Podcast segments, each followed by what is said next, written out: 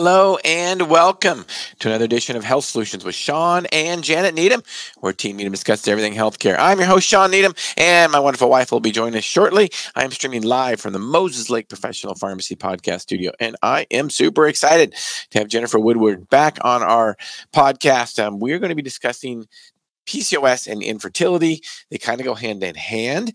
And it's a question that we get often in our pharmacy because um, we specialize in hormones. So we always get the question of PCOS. And I will tell you, and even sometimes with infertility, um, it's not just a simple hormone issue. And Janet, welcome to our show. Uh, it's not just a simple hormone issue. There's so many other things that are important, including lifestyle, nutrition, sleep, and all those things. So without further ado, Jennifer, welcome to our show for having me back. It's super exciting to be here today. It's a little bit more of a godly hour today. It was like 6:30 last time. So really Oh, that's right. It was. Yeah. In the afternoon is so much better. Yeah, it is. So tell us a little bit about your background and why you got into um, PCOS and infertility um, education.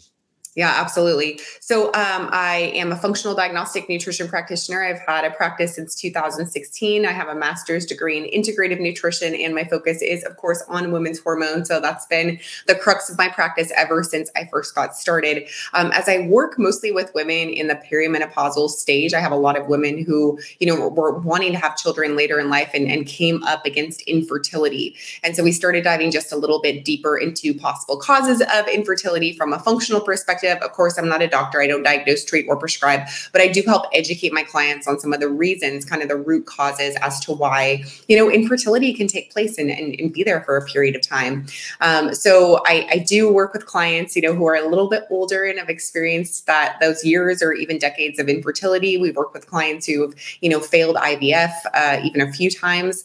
Um, the body is just really resilient and really beautiful. And so I love getting to educate people on, again, that root cause from like a hormone perspective on PCOS and, and watch the body do what it can do when those hidden healing opportunities are uncovered and the body just gets to kind of thrive. You know, that includes fertility for sure. Absolutely. So let's go ahead for those of us that don't know um, what PCOS is. Let's go ahead and um, define what PCOS is. Love it. Yeah. So PCOS stands for polycystic ovarian syndrome. It does affect between 5 and 10% of adult women in Western society. So that's kind of huge. You know, like one out of every 10 women, you or your girlfriends, you know, are probably suffering from, from PCOS, right? The research also does show that between 50 and 70% of cases of infertility can be associated with PCOS.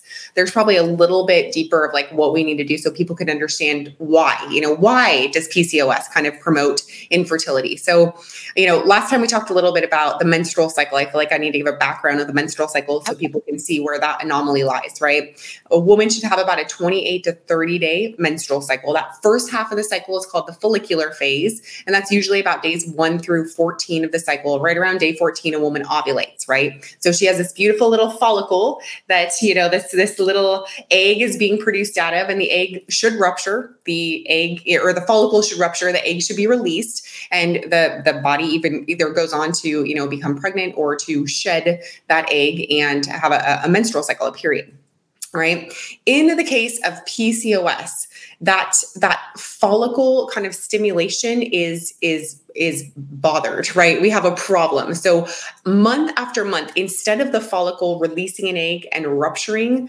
the egg does not get released. And so women start to have all of these follicles that are that are basically plugged right?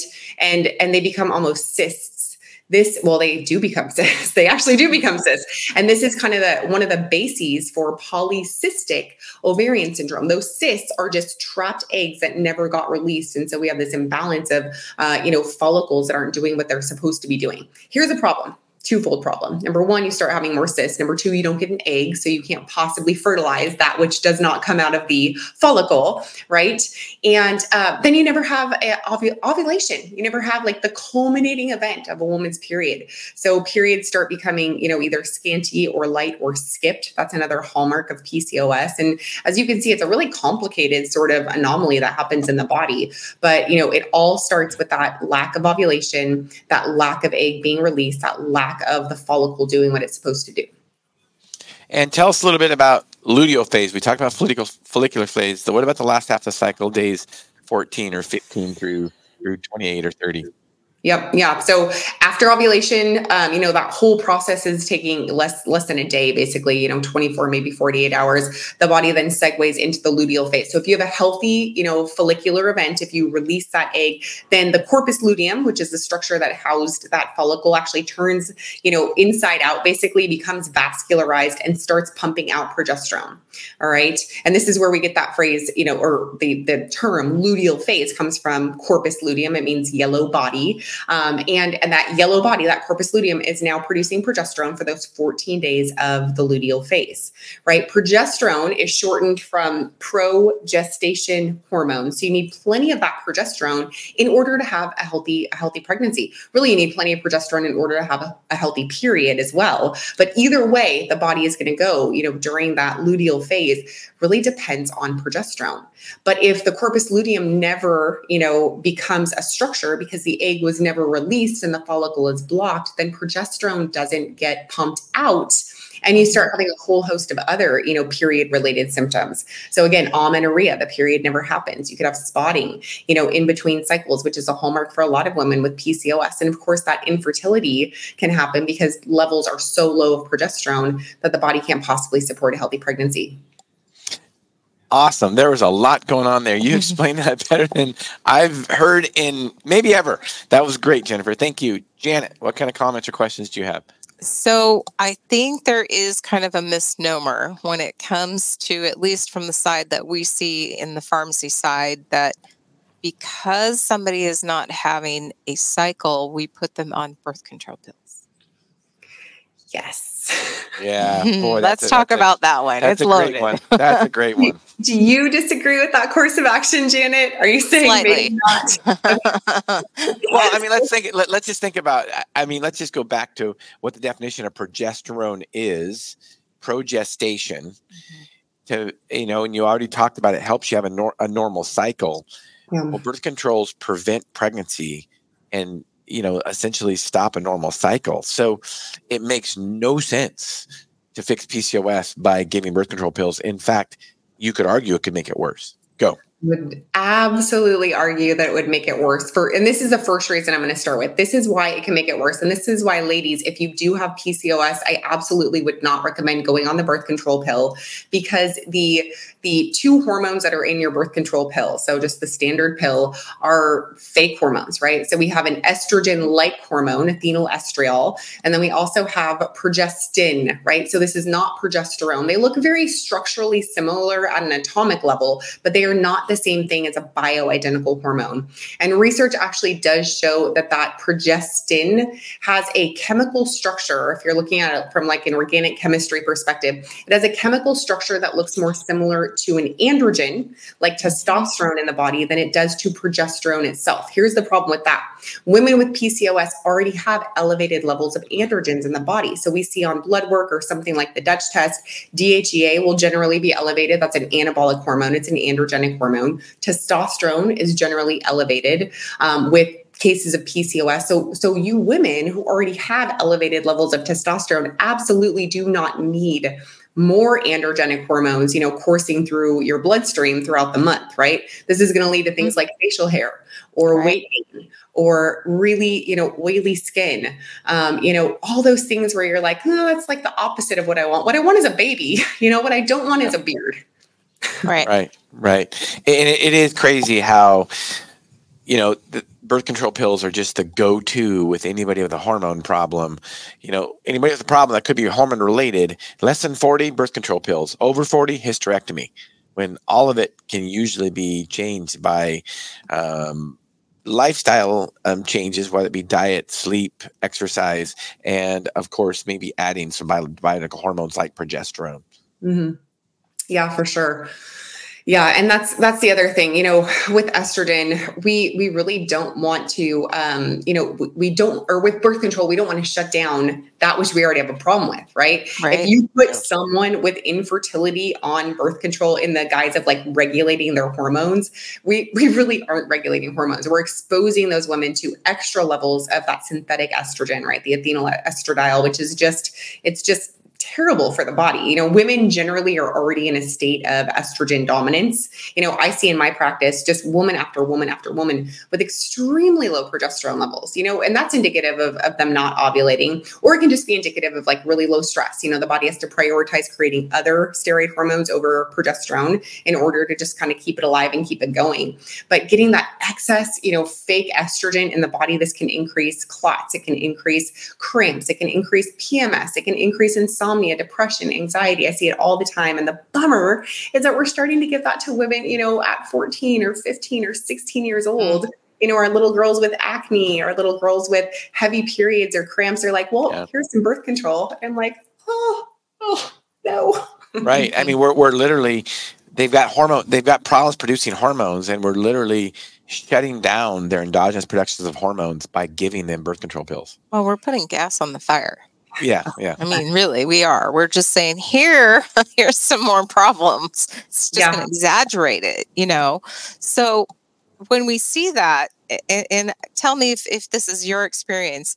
Usually, when we get into that situation, then when we try to take those pills away and and become pregnant, wowza, right? I mean, this is yeah, that's that's a real problem yeah the boomerang effect is is you know quite exaggerated you know as you said. Number one estrogen is a it's a steroid hormone. The brain finds estrogen to be addictive. So when we're giving estrogen even you know fake estrogen and then we just try to go cold turkey off of birth control. The brain's like what the heck? You know you can start mm-hmm. to become more anxious. You can have panic attacks. You can slide into a depression. I've seen this you know over and over again um, with my women right? And then going off birth control itself uh, again not support supporting the body can be really, really hard for a body that's kind of used to those fake hormones. You know, research also shows that the pill depletes three main vitamins that our body really needs in order to have hormone and mood balance zinc, mm-hmm. vitamin B6, and magnesium. You know, if you are on the pill, I was on the pill for 20 years. So I'm like, I, I'm, I get this from a, a firsthand perspective. You know,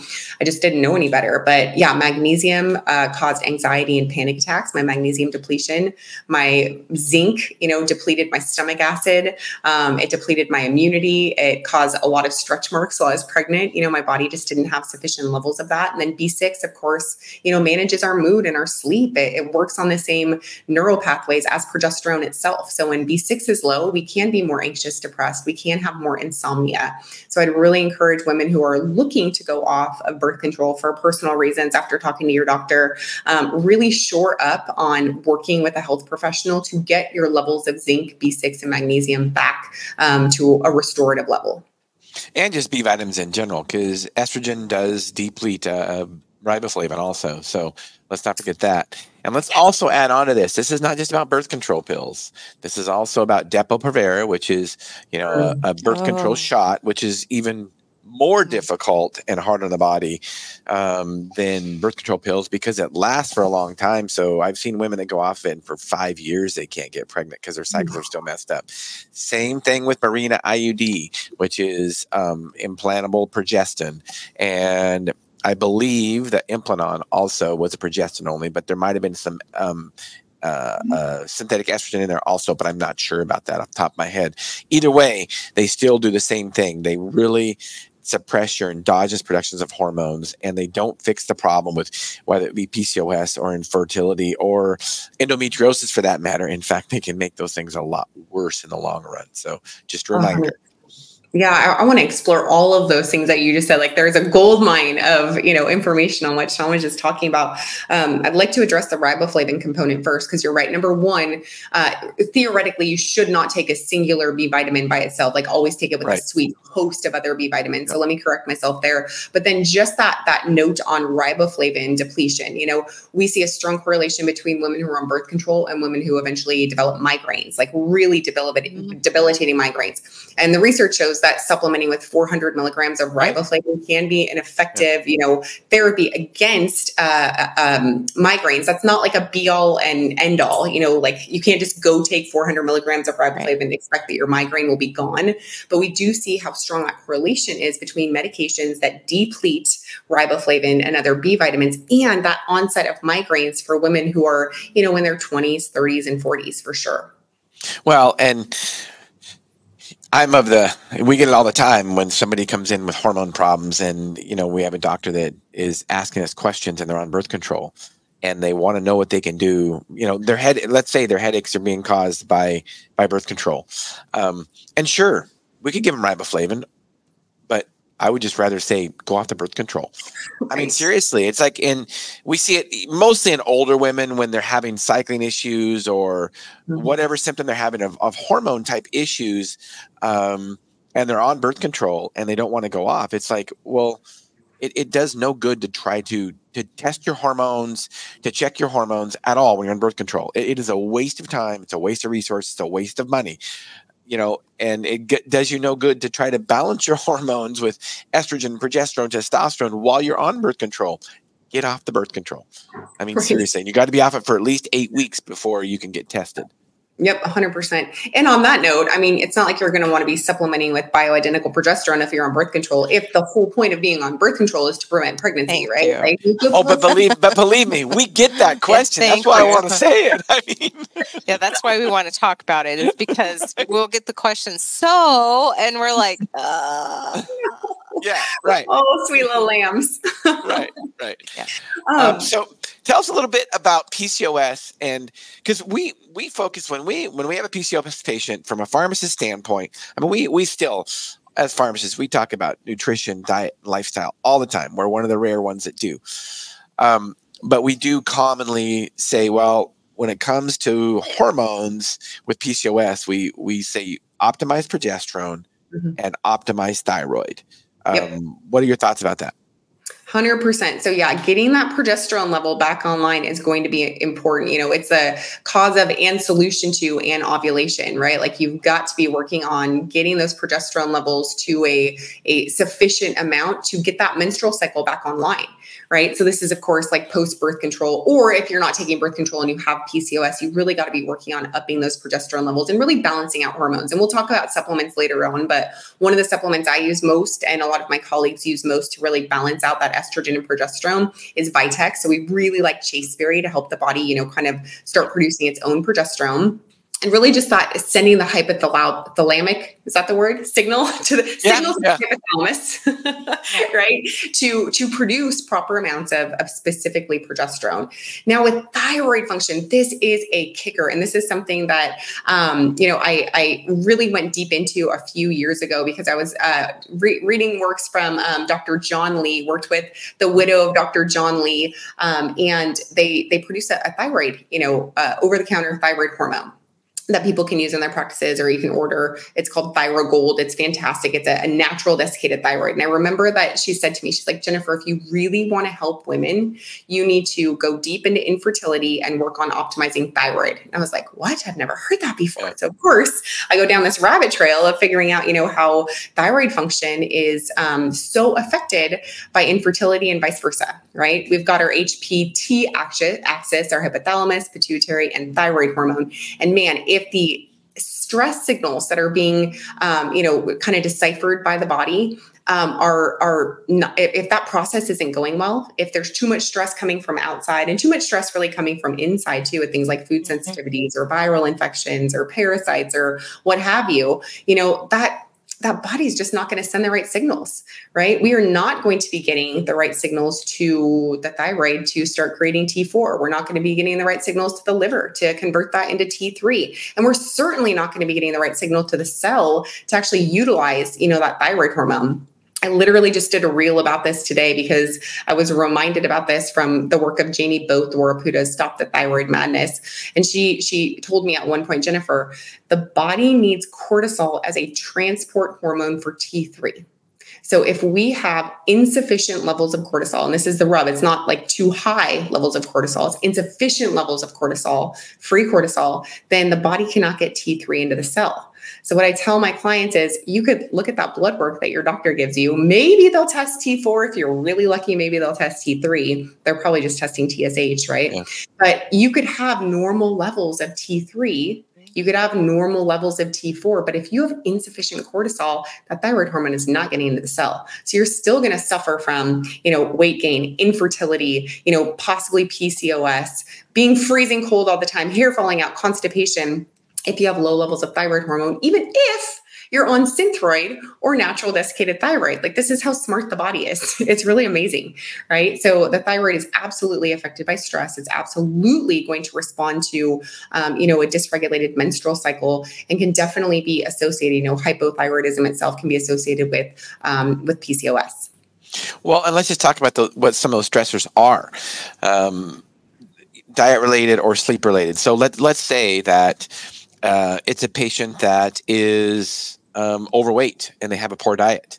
If they're overweight and they have a poor diet, that's a big stressor already, and yeah. and and your body is going to say, you know, like for um, progesterone, which is hormone of pregnancy, we already talked about that. Your body is going to say, wait a minute, you're under way too much stress to actually get pregnant.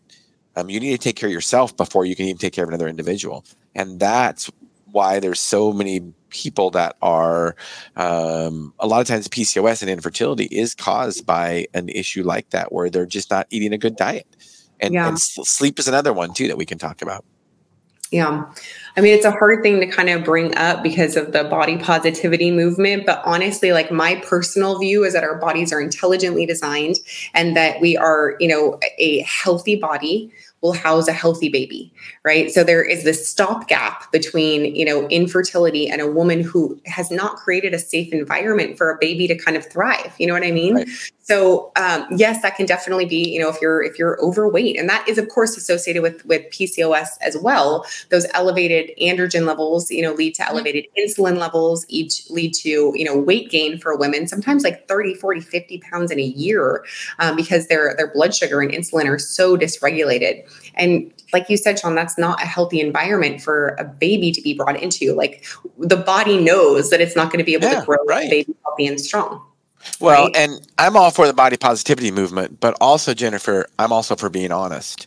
And if we are not honest with people, and that includes right. uh, many people that seek health care who where most of their problems are caused by lifestyle disease if we're not honest with them, we are not doing them no favors by just giving them another drug and saying, "Oh, you know, it's okay," and love your body. And well, yeah. And one of the things is, is like, I, I, I love people who are overweight. I've been an overweight person. So is my wife. So is my kids. I love overweight people as much as I love everybody, and that's why I want to talk to them about that because I love them. And the most dangerous thing we can do as Americans is to be overweight.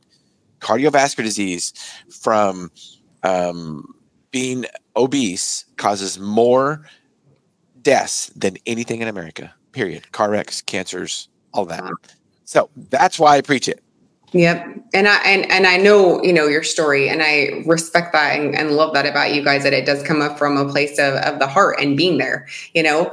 Um and it it can't be denied that you know most women with PCOS are overweight. And this this is a consequence again of those higher levels of androgens. Well where do those higher levels of androgens come from? Well they come from elevated insulin which comes from eating a crap diet you know? Yeah. um, and we can get away with a lot of that in our 20s and 30s but man once you hit like 33 34 35 it's become so imperative to watch your diet and to really start living you know for for the future right? Like for longevity like not so much in the moment anymore because we do know that you know increased levels of androgens lead to increased obesity heart disease diabetes and even again risk of like having a beard for women like increased facial hair. So we can definitely dive into diet. I know your guys' view on diets and i love it.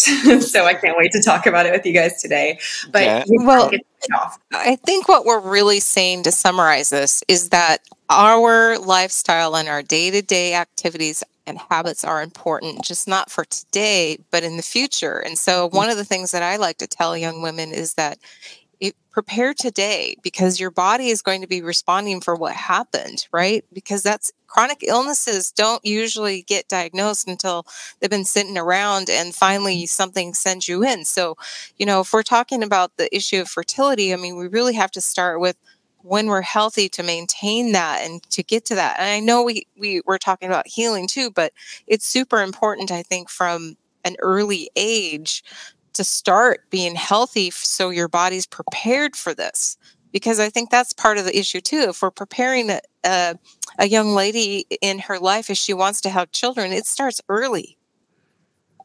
And I think that's really, you know, Yeah, I think that's such a wise thing to bring up, Janet, too. Like, if we look at the work of like Weston A. Price, right? So he would travel and, and study indigenous cultures and what made those cultures healthy. Like, we did see that women in their, you know, 13, 14, 15 year old women were set aside, given special diets, given organ meats, like really, really taken care of because the tribe, the cultures knew that fertility is like a gift and we need to really like respect this gift. And no longer do we really think that you know, in the United States, we're just like, what we want, we want now, and we want no matter the consequences. And it does kind of, it, it makes me nervous and it makes me sad to look around and see you know with with the inventive ivf where we can like forcefully you know ha- allow a woman to to carry a child you know despite the fact that she might be really sickly like what does that look like in 10 years for the mother for the father? What does that look like in 20 years for the right. child?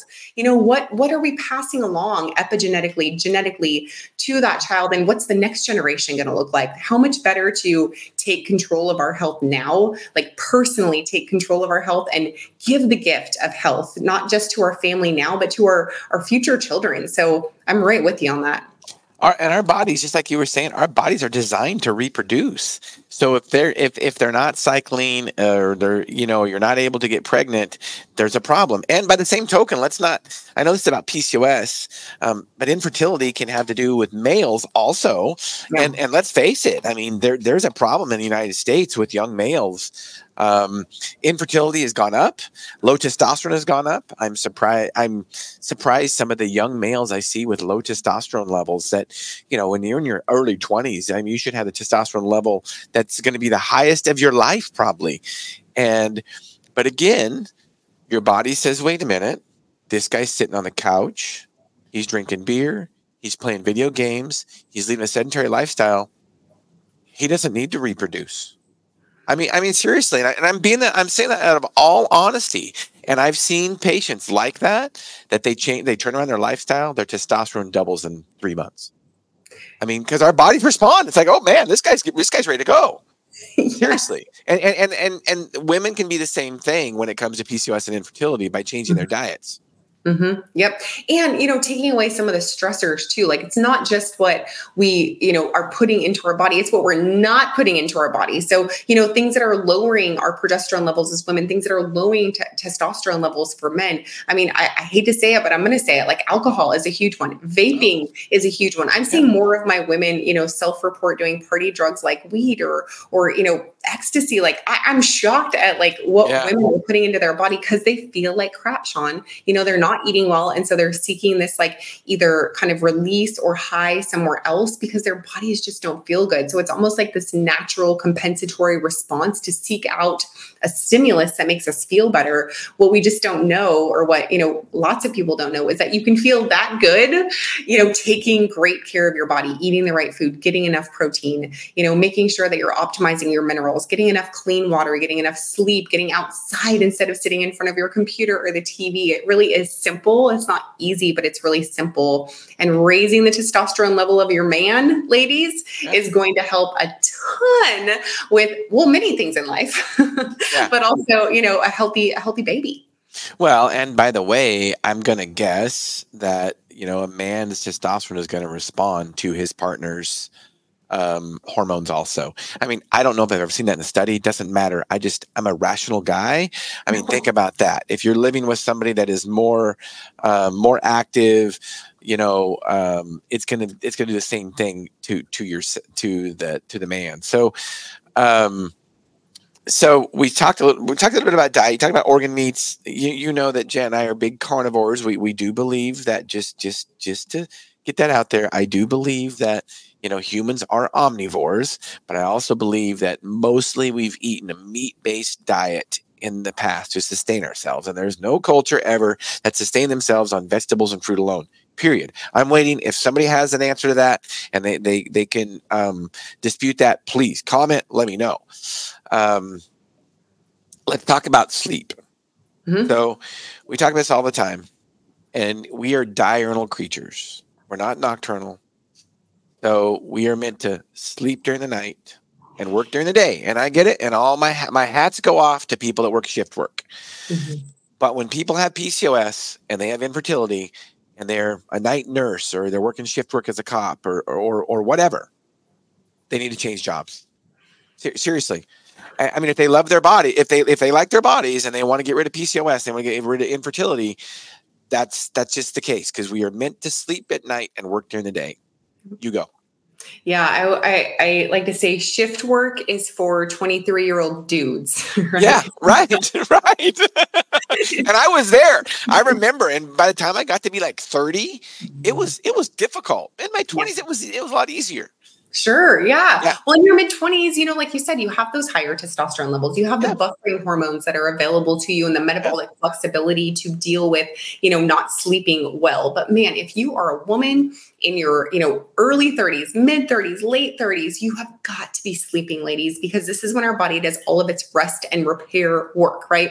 We need to be in parasympathetic nervous system dominance, not not even not overextended parasympathetic nervous system dominance, but in that rest and digest state state during the night because our body cleans out its glial cells. You start, you know, reducing neural inflammation. You create new hormones. You synthesize progesterone and estradiol and cortisol. cortisol. Like th- that all happens at night. You can't do that during the day when your body's diverting its resources to all sorts of other things. You know, you work on digestion while you're sleeping. Your MMC, your migrating motor complex is working hard to get rid of bacteria and parasites and food particles during the night when you're not when you're fasting.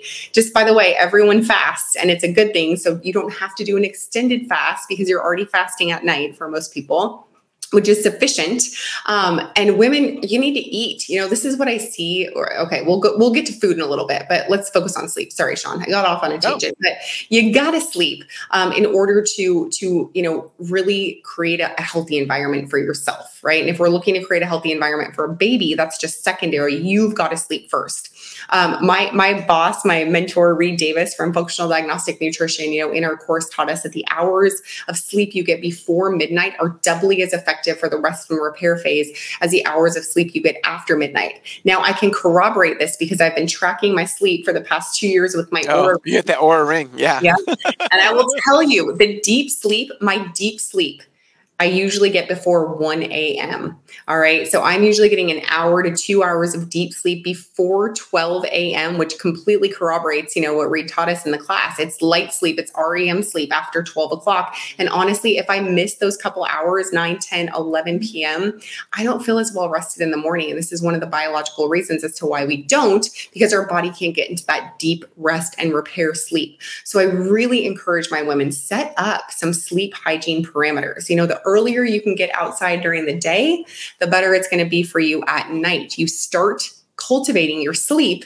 first thing in the morning. So, can you get outside for 5, 10, 15 minutes, you know, as the sun is rising? One of my colleagues, Evan Transue, is passionate about getting early morning sun exposure, you know, to start activating the hormonal response that's eventually going to create melatonin so that you can sleep later on that night.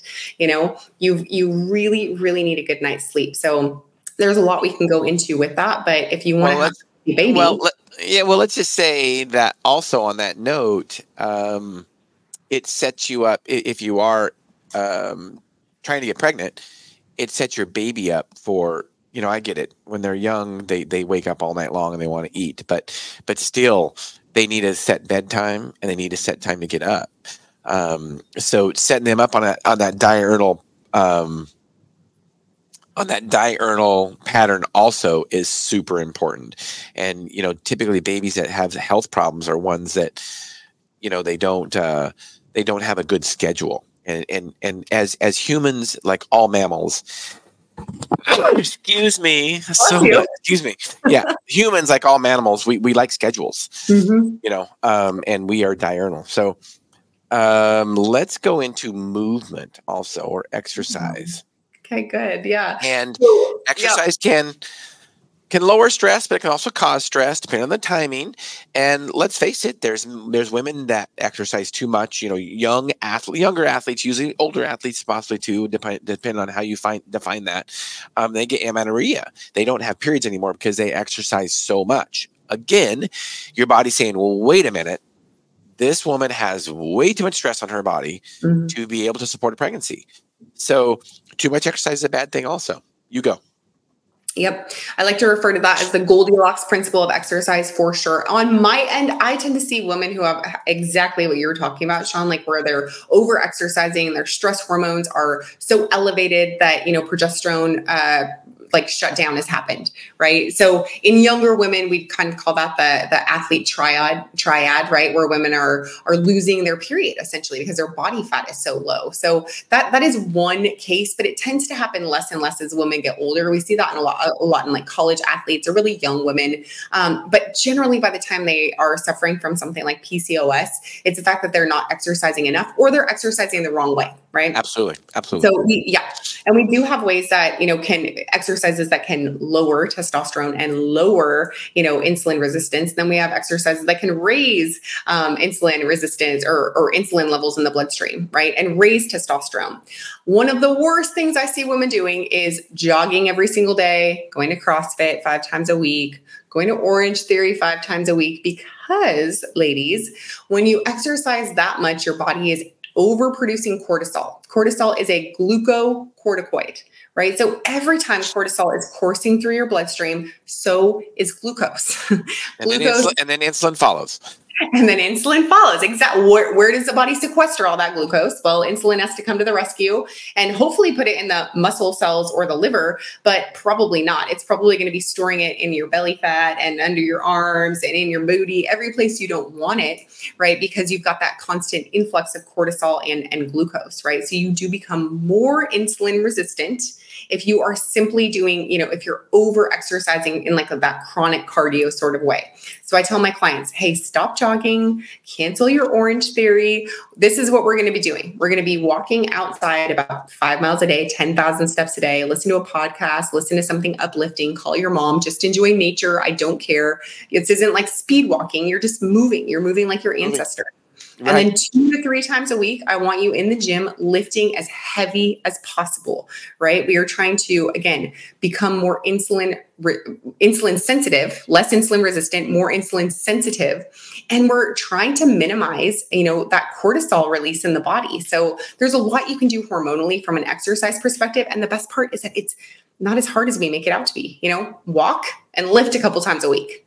Yeah, no, it, it doesn't have to be um, complicated. It's super easy, and I think there's you know people make barriers of it because they think it's complicated, but it's not. Like you say, walk 10, 15, 20 minutes, 30 minutes a week or uh, three times a week, and then lift heavy things. I mean, it's it's really that simple. Um, and especially if you're if you're not exercising at all, then it's really easy because you just got to start doing something like that. You know, five minutes of walking, and then you know, do 10 push ups and 10 sit ups. I mean, seriously, just body weight stuff. And then you can progress into heavier weight. Um, but it doesn't, it doesn't have to be, um, complicated. And Janet and I just last Monday had a podcast on the importance of resistance training. Mm-hmm. And, you know, it, it is just so, so important when you build extra muscle mass, which what, what resist, resistance training does, your muscles do all this kinds of good stuff for your metabolism for insulin, for glucose, for um, you know, it, is just it's incredible. And as we age, it's harder to put on muscle mass. So start as early as possible. It's never too late. And um, you know, sarcopenia is a real thing. It's it's harder. We want to keep that muscle mass on as we age. So so keep it on as so so so start resistance training as soon as you can. It's never too early. I know when I was a kid, when resistance training was kind of only for power lifters and and uh, bodybuilders. And then some of the sports started doing it, and now every sport does it. I mean, we were told, oh, you can't lift weights for you're 14 and all this kind of stuff because it's going to cause damage. And I just think back and how ignorant that is. I mean, you know, there were kids pushing heavy things when they were five years old on a farm. I mean, you know. yes, I love it. And they did it every day. yeah. Some some farm bred boys, that's for sure. Yeah. My 13 year old, he is he lifts. He, you know, we have a, a, gym in our barn and man, our whole family, you know, from my 17 year old son who plays D line at varsity football yeah. to my, you know, 11 year old, like he's out there flipping a tire. Like these are yeah.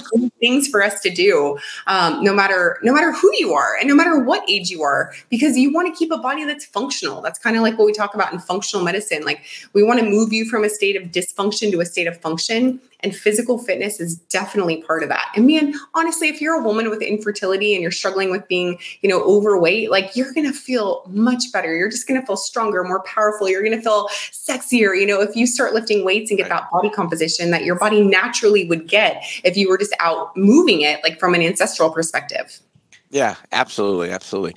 Well, Jennifer, we we, we went over a lot. Um, we're kind of time, so I think we're going to have you on again and discuss another subject. We love when you're on. Um, you, you just speak our language, so thank you so much for being on today and helping us realize our goal, which is to educate and empower individuals to take charge of their own health. So, as we wind this podcast up, Jennifer, um, in two sentences, which might be difficult, um, sum up sum up our discussion on PCOS and infertility.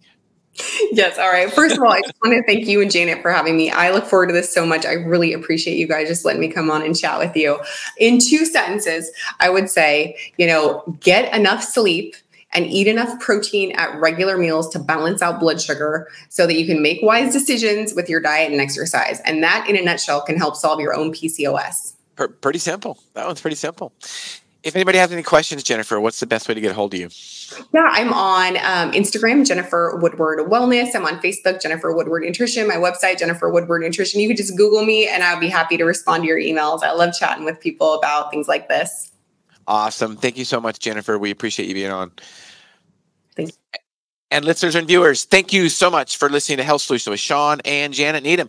Tune in Thursday for our midweek podcast at 8 a.m. to 9 a.m.